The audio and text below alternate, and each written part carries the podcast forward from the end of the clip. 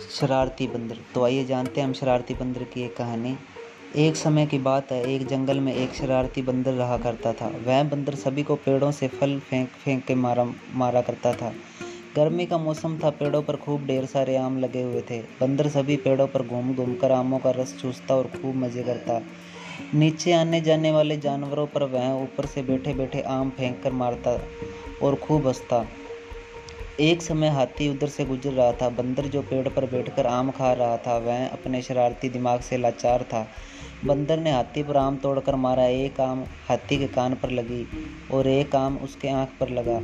इससे हाथी को गुस्सा आया। उसने अपना सूंड ऊपर उठाकर बंदर को गुस्से में लपेट लिया और कहा कि, मैं आज तुझे मार डालूँगा। तू सबको परेशान करता है और इस पर बंदर ने अपने कान पकड़ लिए और माफ़ी मांगी।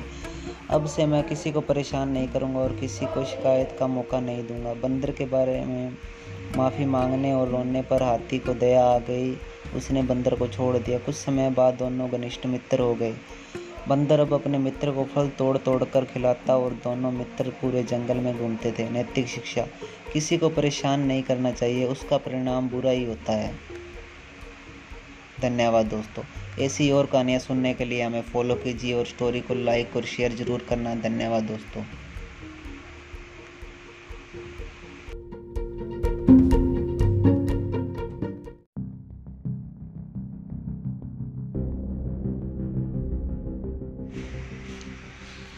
नमस्कार दोस्तों तो आज हम फिर आप एक लेकर आ रहे हैं शरारती बंदर की कहानी। तो शरारती बंदर पंचतंत्र की प्रसिद्ध कहानियों में से एक है, जिसके रचयिता आचार्य विष्णु शर्मा है। तो हम जान लेते हैं कहानी के बारे में। एक समय शहर से कुछ ही दूरी पर एक मंदिर का निर्माण किया जा रहा था। मंदिर में लकड़ी का काम बहुत था, इसलिए लकड़ी चीरने वाले बहुत से मजदूर काम पर लगे हुए थे। यहाँ वहाँ लकड़ी के लट्ठे पड़े हुए थे और लट्ठे व शहद तीर चलने का काम चल रहा था। सारे मज़दूरों को दोपहर का भोजन करने के लिए शहर जाना पड़ता था। इसलिए दोपहर के समय एक घंटे तक वहाँ कोई नहीं होता था। एक दिन खाने का समय हुआ तो सारे मज़दूर काम छोड़कर चल दिए। एक लट्ठा आधा चीरा रह गया या था। आधे चीरे लट्ठे में मज़दूर लकड़ी का किला फंसाकर चले गए। ऐसा करने से दोबारा आरी घुसाने में आसानी रहती है।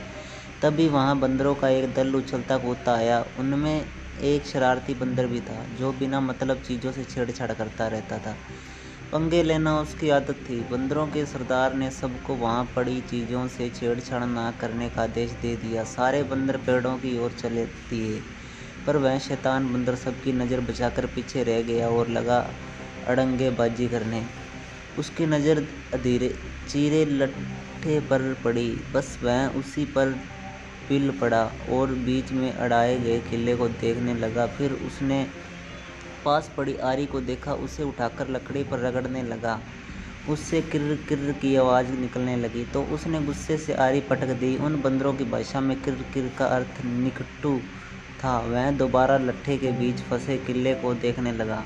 उसके दिमाग में कौतूहल होने लगा कि इस किले को लट्ठे के बीच में से निकाल दिया जाए तो क्या होगा।